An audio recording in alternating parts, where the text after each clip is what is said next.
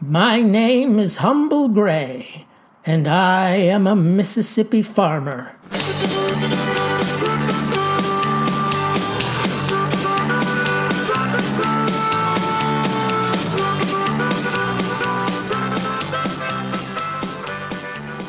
Old Lionel Peabody, he's losing his eyesight, I'm afraid.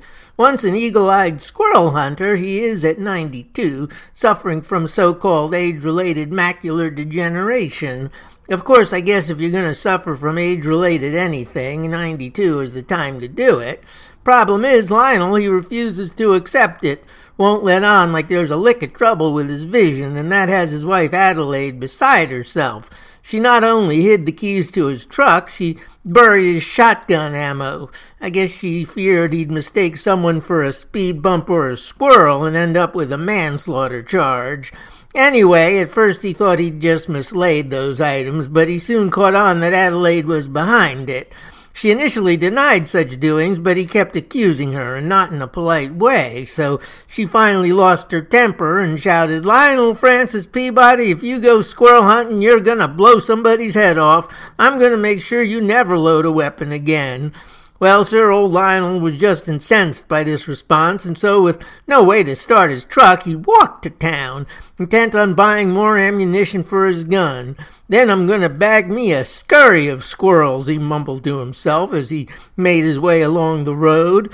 Though he stumbled over rocks and cans, a consequence of his poor eyesight, by noon he'd reached his destination, i.e., Rick Ronda's Arms and Ammo. There he asked for his usual, and Rick says, I'll fix you right up, setting a couple boxes of 12 gauge shotgun, shotgun shells on the counter. That'll do just fine, says Lionel. It's all I need to teach Adelaide a lesson. Sorry, what? says Rick. Teach my wife a thing or two, says Lionel. She's been up to mischief lately, but once I load my shotgun, she'll find out just what I'm capable of. Uh, says Rick, could you elaborate on that statement? She thinks I can't shoot straight, says Lionel, but before this day is out, she'll know just how good I can aim.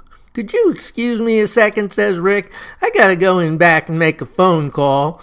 Sure thing, replied Lionel. So Rick disappeared for a few moments and then returned to the counter where he engaged his customer in small talk. How you think the Bulldog's gonna do this season? And you been following the rebels? Stuff like that till after a couple of minutes Constable Tim Ridgemont wandered in and asked Lionel to accompany him to county.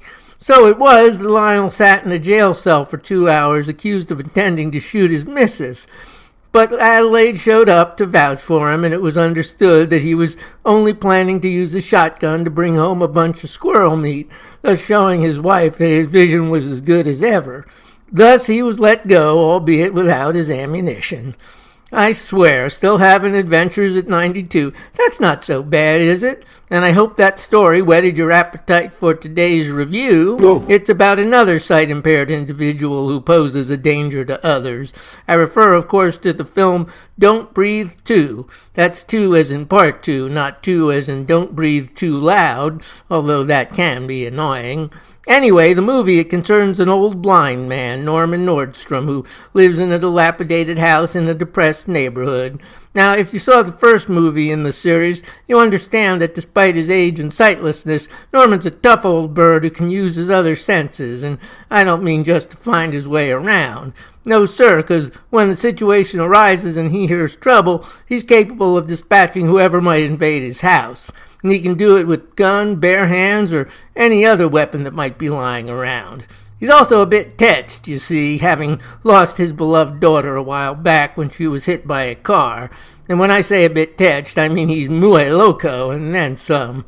So much so, in fact, that in the first movie, when thieves break into Norman's house to steal his cash, you end up rooting for the crooks. So it's a bit startling at the beginning of this film to see that now, mysteriously, he's raising a child, an 11 year old girl, in fact, named Phoenix. Protective of this young'un, even to the point of psychosis, he allows her almost no contact with the outside world. I mean, you know the fellow's holding the reins a little tight when Phoenix longingly gazes at a brochure for a children's shelter. Can you imagine that conversation? Not that I mind living here, Daddy, but the orphanage is so much more inviting.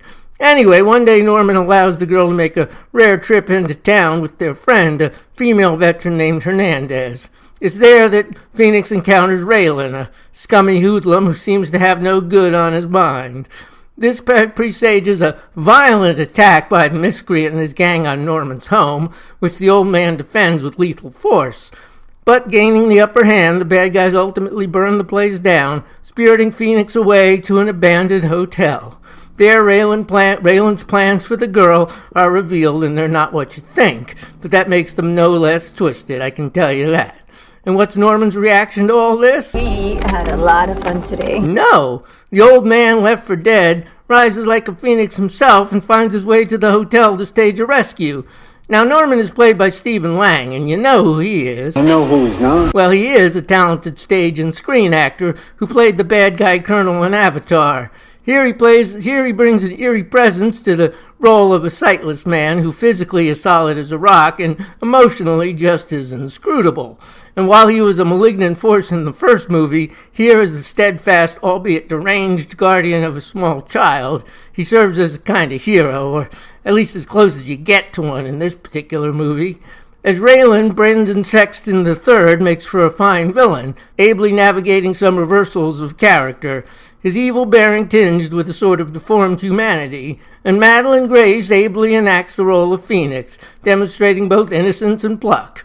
A pure heart caught between dangerous men, she sees enough trauma in this film to ensure some major therapy bills, or at the very least she'll probably go goth, as for the violence, well, obviously nobody's attending this film for the scintillating dialogue, so yeah, if it's beatings, pummelings, thrashings, and gougings you're looking for, there's a surfeit of those, though in the midst of all these violent encounters, the movie does offer a dash of realism, a soupçon, if you will. For unlike horror movie characters in those Halloweens and Friday the 13th, Norman is a surprisingly vulnerable monster.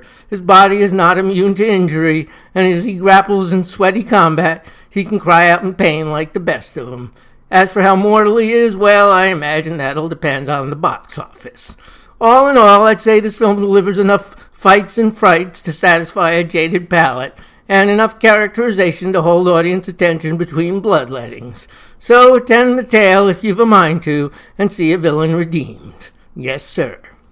Next week, I'll be reviewing the film The Night House. Sounds like a sequel to Goodnight Moon, doesn't it? Night house, night patio, night sofa. You get the idea. Play me out, Zeke.